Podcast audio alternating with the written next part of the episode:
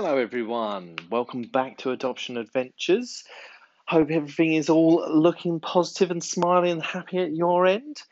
So, for quite some time now I have spoken about, wanted to speak to a social worker about the assessment process, because a lot of listeners have sort of dropped me a line and asking what the process looks like and what to expect and everything like that. As always, I reach out trying to sort of source guests that are sort of pros in that area to be able to answer that specifically for you. Unfortunately, the problem that we've had in this instance is the social workers that I've been able to reach out to, they're all affiliated to various agencies, and the concern that they have in being a guest and sharing their views and sort of experiences is that is kind of linked to their agency, and it might be different for other agencies. So there's a little bit of a cause of concern that they might issue incorrect guidance and support. As any of you who have dealt with social workers will know, they are always risk averse, and it has to go through all these channels. And unfortunately, each time that I've tried, it reaches that point of we just don't get the result that we're after, which is a shame. But I totally understand where they're coming from. I will always endeavour to continue my efforts to try and get an actual social worker speaking to us about this. And I think what I need to do is I need to get an independent social worker who can speak to us about this, not one who is affiliated to a particular agency. So if you are listening and you're an independent social worker and you are able to talk to us about this sort of thing, please don't be shy. Reach out to us, get in touch and let us know that you'd like to be a guest, because it would be really, really helpful for all of our listeners to hear from the professionals and not just me. So, as we've waited and as we've tried to speak to social workers and we haven't had any success, I realised that there was nothing for it. I was just going to have to bite the bullet and talk about it and hopefully get as much of it right as I possibly can. Those of you that have been through the process, those of you who are going through the process, if you identify that I have made significant errors with my advice in this episode, please do not hesitate to contact me. I will do everything in my power to make sure that the information that I share is as accurate as it possibly can be. As you all know, I'm not a social worker. I am just an adopter, and I will give you the best knowledge that I have and will do everything I can to help you along your journey. If I do give any misinformation, it's only by mistake that would happen. So this episode is not designed to be in a way where I'm saying, this is definitely by the book. This is just the experiences that I have, the experiences that I have had, and the conversations that I've had with the agencies that I've worked with. So you will see that there will be some differences, but hopefully this episode will just start to scratch away at the surface to give you some ideas on what to expect. That's the hope. So, when you come through the process, the things have changed ever so slightly, in as much as when we went through the process, we did it kind of like all as one, whereas it's now broken down into different sections. So you have pre-stage one, stage one, possibly even pre-stage two, and then stage two. Then you are approved, then linked, matched, and introduction start. As I said, when we went through the process, it was all kind of done at the same point. It didn't get broken down into different segments. Now, that doesn't really change much, but there were a couple of changes. So again, if I talk about some of our experiences and they're slightly different to what you've had, that could be the reason. So when you're in stage one, and again, this is what I've seen, so this is going to be the last time that I say this. If this is different, then I'm sorry. That's it. That's my last apology for any differences. So when you're in stage one, the agencies that I've worked with, they will ask their adopters or prospective adopters to go through a workbook. And in this workbook, you are asked various questions about your experiences. Now, this could be your experiences as a child, your expectations of being a parent. It could be centered around some early, your early years, trauma that you may have experienced, all things like that. And it's just starting to get a better understanding of who you are and the experiences that you have.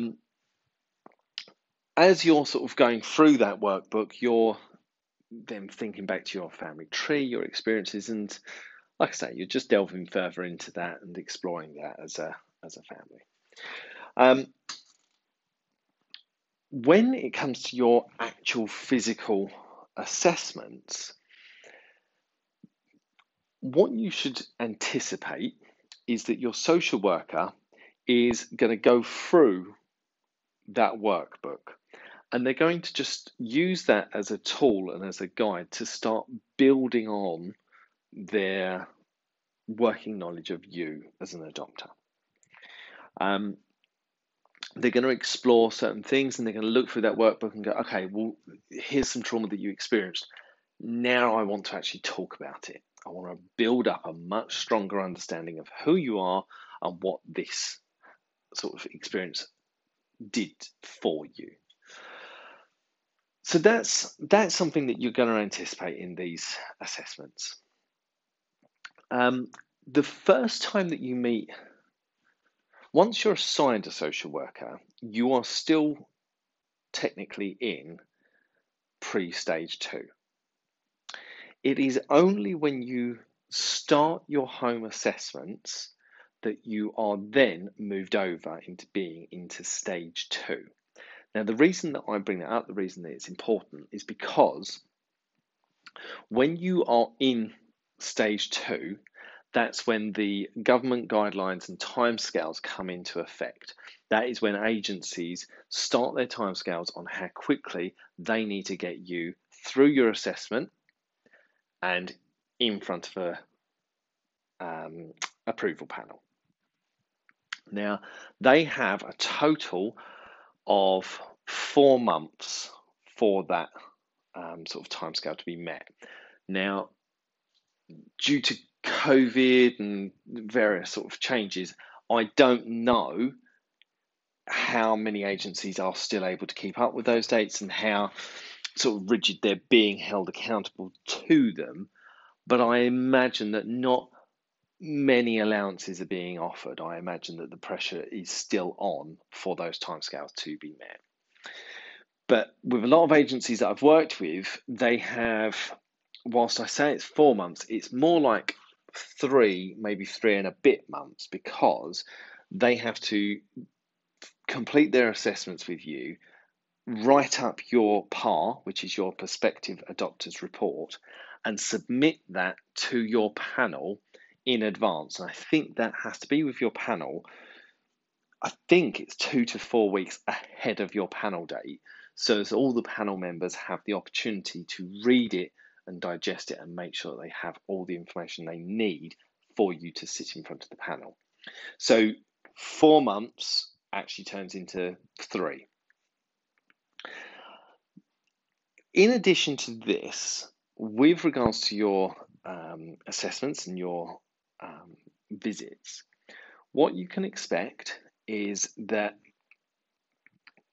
you will have, I would say your appointments, again, through my experience, have been sort of 2-3 hours as minimum, maybe up to 4 hours. They're hefty. They're a long old time. There's a number of hours put aside for them, and they're mentally exhausting, mentally draining. So it's important to understand that you are going to be exhausted. So cut some time out for yourself. If you are choosing to sort of do these sessions and also try to fit in some working from home, think about how exhausted you're going to be afterwards. So it might be better to see if your social worker can do before sort of like afternoons or something like that. The assessments work in a way whereby, as I said, you're on pre-stage 2, then you're assigned a social worker. You're still on pre-stage 2. Your social worker will come out and meet you, still on pre-stage 2. Then you are then going to go through diaries, and you're going to look through your diaries and you're going to work out all of the dates for the up and coming sessions. And I think there's 6 to 8 sessions as an average that needs to be booked. But at that session where you're getting out your diaries, you will put in a prospective date for your panel. So they will book in your prospective panel date. They'll talk to you about what each session will be about. And they'll just use that time to get to know you a little bit, break the ice a little bit, and just help you to feel just a little bit more at ease with the whole entire process. The social workers that I've worked with and the adopters that I've worked with, I've always raised that question of, you know, what happens if we don't get on? What if this happens? These social workers, they are professionals in their field, and they are really, really good at being able to approach things from a very professional stance and to build a rapport and build a relationship with you, and they want you to do well. So, and again, that's a very generic statement. There will be, in any profession, you're going to come across people that are not amazing at what they do. That's any profession. So my blanket statement is from what I've experienced. But yeah, they're going to have that getting to know you session, get to know you, set some dates. Like I said, at that point, you're then going to have your panel date set, which scares the bejesus out of you. And you're then going to have all of your sessions booked in. Within those sessions, like I say, 6 to 8 sessions, you can expect that there will be a session booked. If you are adopting as a couple, you will have a session booked for each of you to have your own individual session. This is not to try and trip anyone up. It's not to go, right, okay, here we go. This one keeps saying this. I'm going to ask the other one and see how true that is. Not that at all. The idea is more to ensure that both of you are getting equal opportunity to speak, participate, and sort of add to your par.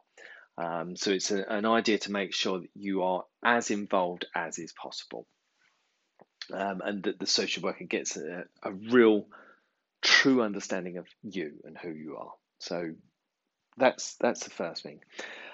Your social worker will also book in to meet with your references, and will do sort of a meeting with them, and do a session with them as well.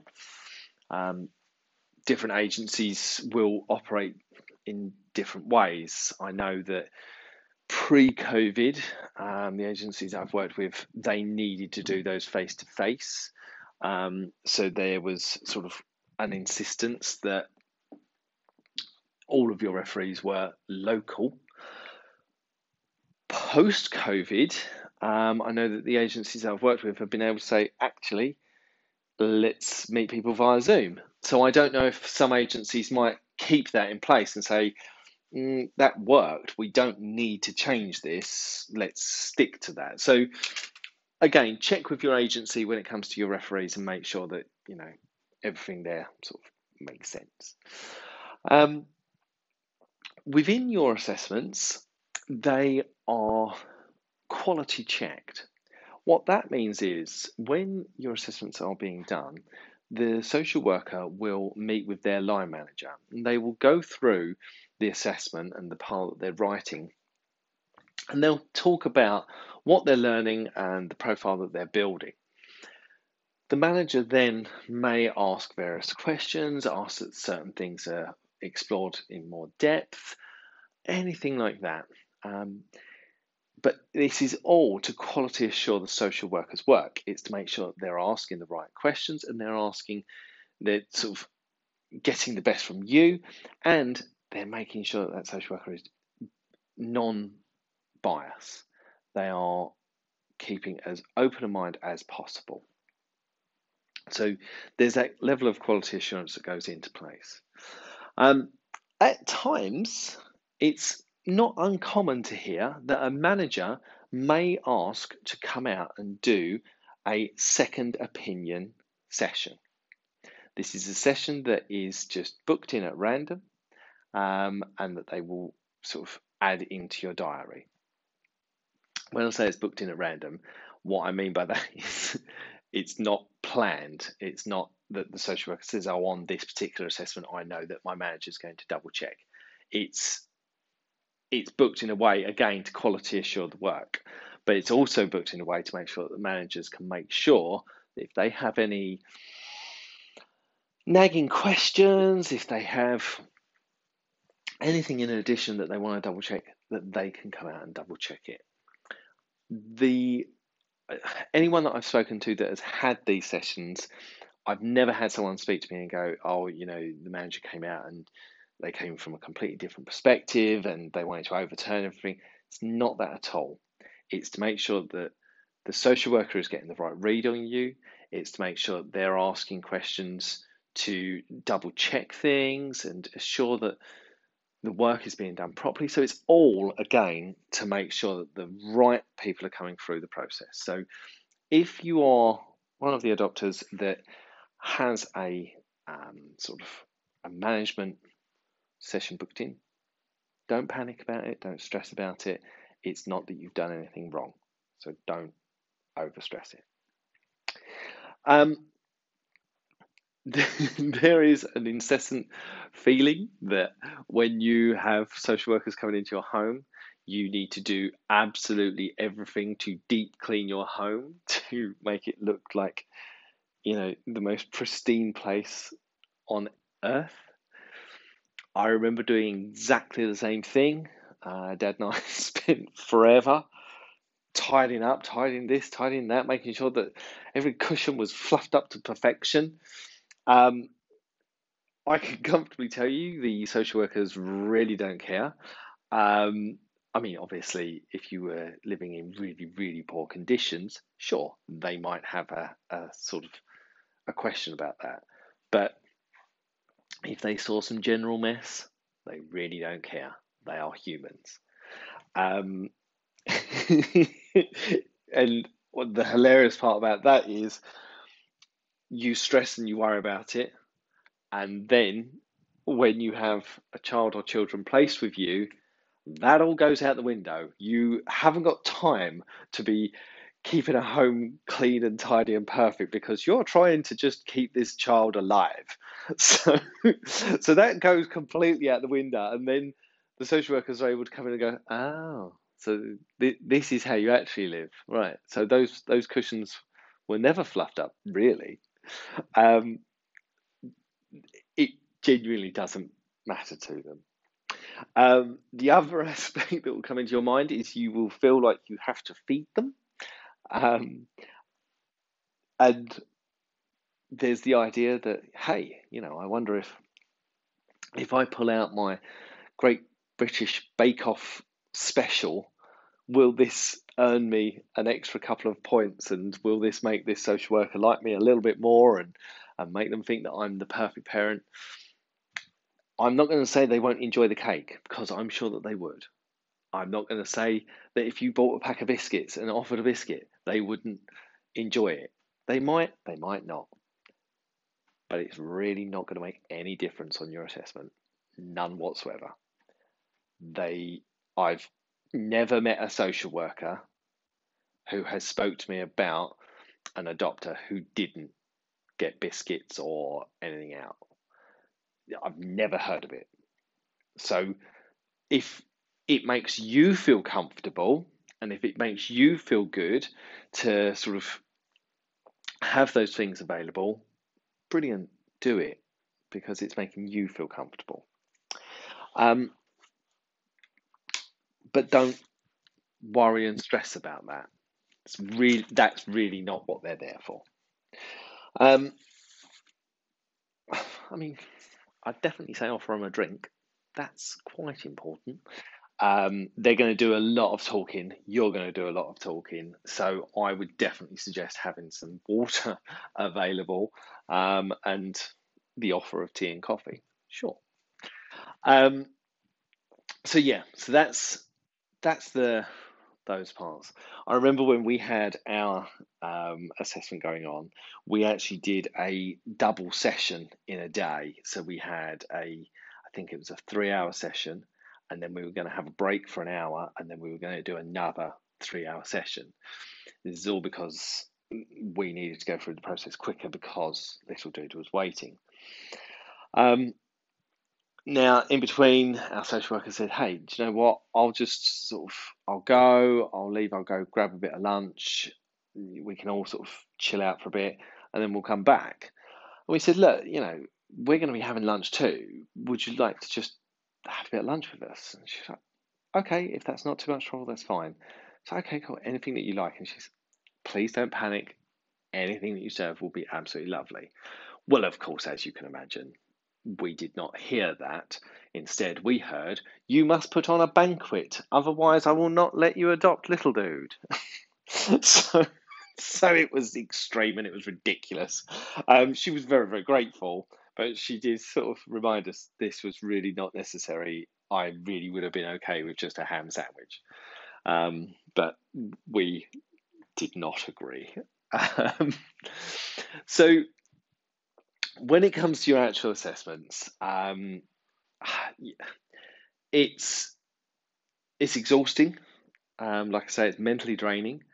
When our social worker was talking to us, and she would ask me certain things about my youth and some experiences that I had, and I actually found some challenges because there were certain things I couldn't remember, and I was really stressed out and really worried that if I couldn't remember it, would my social worker think that I'd blocked it out because it was too traumatic? Or would my social worker think that I wasn't sharing it because I thought it was too traumatic? So if you haven't guessed the theme here is I overthink things. And I remember she would ask us certain things, and I think, do you know what? I don't remember. And it was particularly things to do with sort of like my early schooling experiences.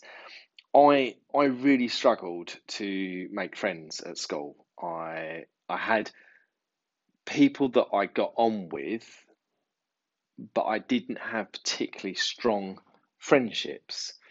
And I found that I really didn't actually fit in for quite some time. It was probably, to be honest, only when I was like 15 when I actually started to make some real friends. And our social worker was like, well, talk to me about that. How did that feel? I was like, I don't know. I just got on with it. But when I said that, I was like, oh, that's not really an answer, is it? So I tried to delve deeper, and I tried to cast my mind back as far as I possibly could to try and work out what happened for me at those moments. And I was really overthinking it and worried that she would think that I just didn't want to talk about it. Now, again, I've spoken to her since, and that wasn't where her mind had gone. She said that she understands that actually people have experiences and they just move on from it, and they don't necessarily remember what happened to them on October the 7th 4 years ago. She said it is absolutely fine for adopters to talk and say, actually, my recollection of that is not particularly strong. I don't recall being massively traumatized by it. I just recall just finding a way to just get on with it. It's only now that I reflect that I see that it wasn't that great. She said, had you have said something like that, that would have been equally acceptable as when you tried to delve and think. It's absolutely fine. The key to these meetings is to be as honest as you can. Now, I think that part is really crucial. Being honest is really, really important. If you find yourself in the situation where you are just trying to be a people pleaser and you are just trying to say what the social worker wants you to say or what you think they want you to say, all that you're doing is creating a false version of yourself. All you're doing is creating a fake profile and a fake prospective adopters report.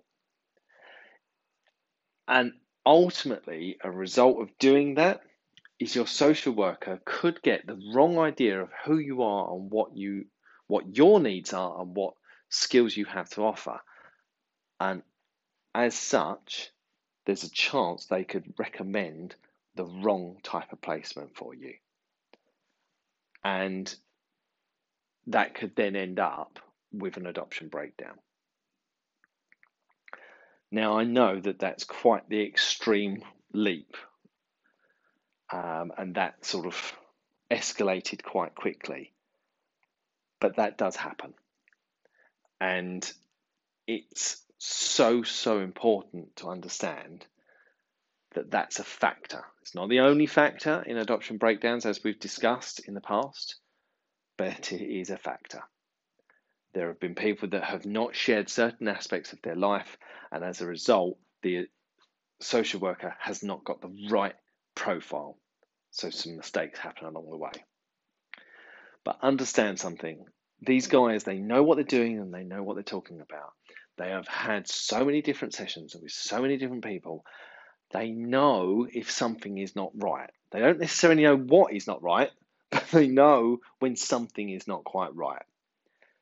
So you might find if you're holding certain things back, they're then going to go, oh, okay, right, well, let's delve a little bit deeper in here. And they may go on a completely wrong tangent and may end up thinking a complete wrong thing. All because you're trying to present your best self. And the way that I've explained it or sort of rationalised it to people in the past is, remember that this is not a social media profile. This is your real life profile.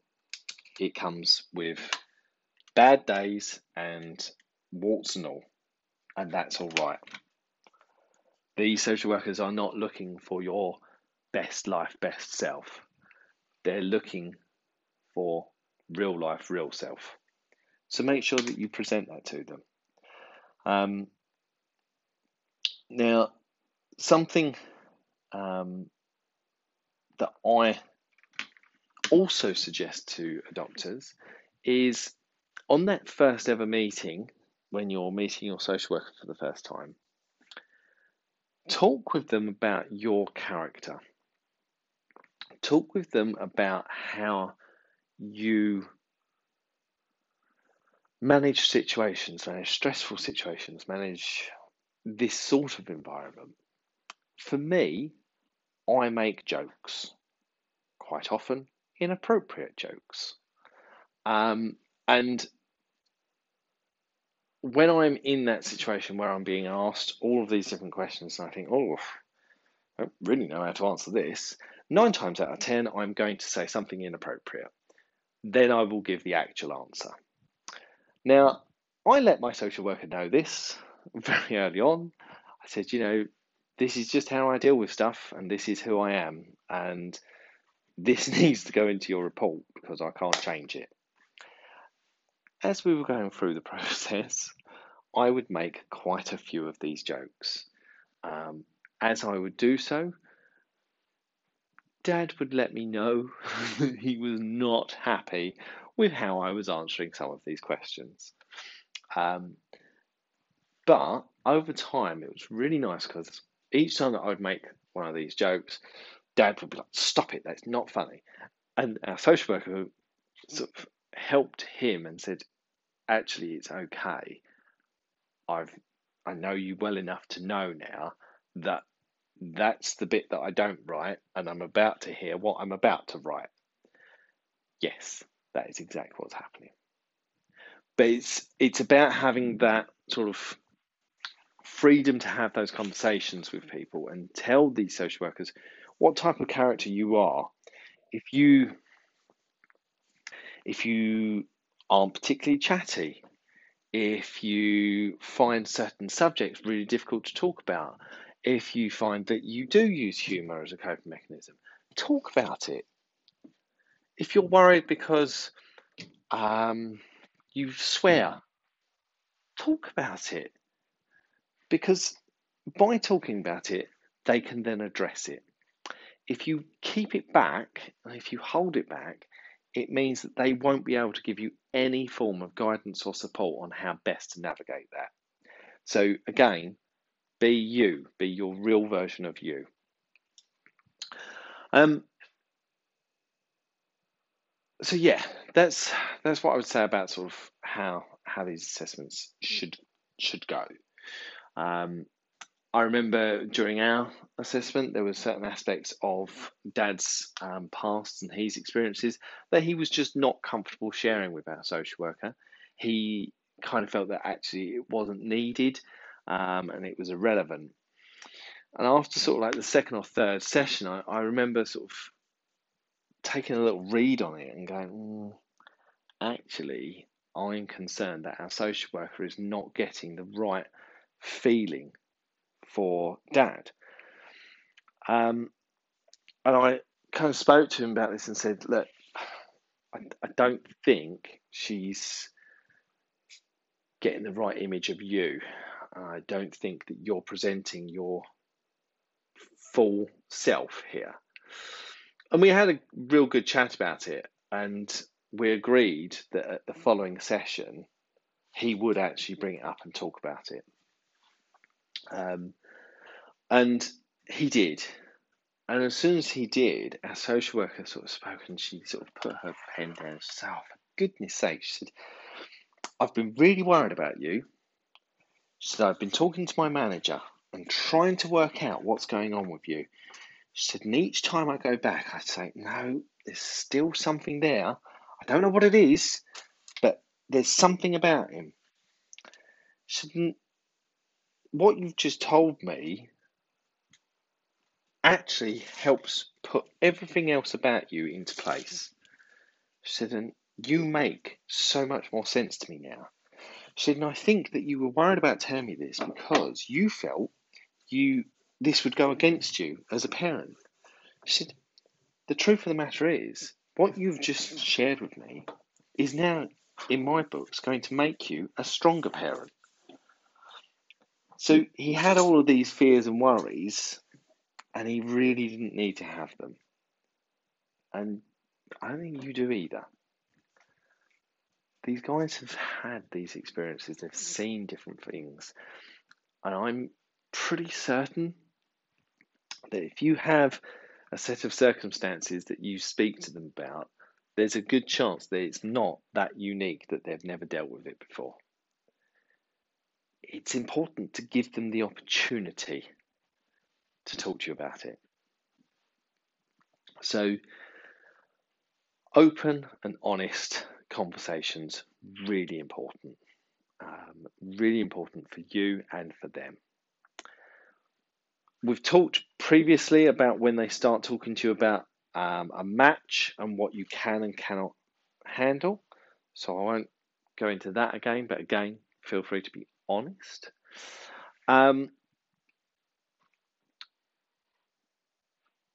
You will then have your par presented to you. Undoubtedly, you will skim through it right until you get to the end where it says areas for development. And you will read all of those comments with great interest and huge detail. And you will look at all of your things that you have insecurities about. You'll say, oh my goodness, they've captured it all. They're worried about it too. Oh, how are we ever going to have a child? All of these things. What we always advise adopters to do is, once you've read that, then take another look at the other side of the column and the strengths that your social worker has identified, and then read the full report. And understand that just because you have areas for development, that does not mean that you are not capable of being an adopter or a parent. In fact, if a par went to panel and it had zero details in the areas for development column, there is a very strong possibility that that panel would not feel comfortable recommending you for approval, because they would feel that something was hidden. They would feel that something was not discussed. So they're looking for areas of development because nobody is perfect. It just doesn't exist. So if someone on paper is claiming to be, it means that they've probably not identified what their own areas for development are. And as such, they're not doing any work towards it. So don't stress about that sort of thing. Be excited that someone has identified areas for development, because it gives you some direction. As we know, at the moment, the wait to become a parent is taking a little bit longer. So when you see those areas for development, see it as an opportunity. See it as a window of an opportunity to go, actually, maybe I could do X, Y, and Z. Maybe now's my opportunity to do this. So don't stress about that. You really don't need to worry about it. I think that covers all aspects of what to expect from your assessment process. If you feel like you'd like me to delve a bit deeper or to answer any of your questions, like I say, I can only answer from my own experience, but I'm always happy to. If you feel like I'm way off the mark or anything like that, you just drop me a line and we can talk about that. That's all good. But I'm hoping that this has just helped to kind of help your thinking on what to expect and what to anticipate from those sessions. Everyone's sessions will be different, of course they will, but they're going to follow a very similar pattern. You are going to have a set amount of sessions in which you are going to be discussing various topics that will sort of delve into your background, your family, any trauma that you've experienced. They're going to be looking at what type of attachment style you have. They're going to be looking at what type of parent you want to be, what, how have you considered what challenges may be faced. You know, have you thought about how to talk to your children about drugs, alcohol, sex? Have you thought about those sort of things? What sort of behavior management ideas have you got in place? All of those things they're going to want to delve into. Now, me personally, I love those sessions because I found that it did force Dad and I to actually start talking about these things and exploring the type of parents we wanted to be. And it's not to say that other parents don't do that, but all adoptive parents go through this, forcing them to think about it. Not all adoptive parents go through this. So it's, I think it's really, really positive because it does make you question things, challenge things, and hear how your, if you're adopting as a partner, how your partner is feeling about being a parent and what plans your partner has to be a parent. So it's all of those things that I think are really, really positive. So hopefully that's helped. Hopefully it's given you a bit of an idea. Like I say, any questions, worries, concerns, anything at all, you just drop me a line. If you would like to share your story, please get in touch. Let me know. It'd be great to hear from you. You know, you can reach out to us on our social media or via email. It'd be lovely, lovely to hear from you. Until then, thank you for listening, and I shall speak to you again next week.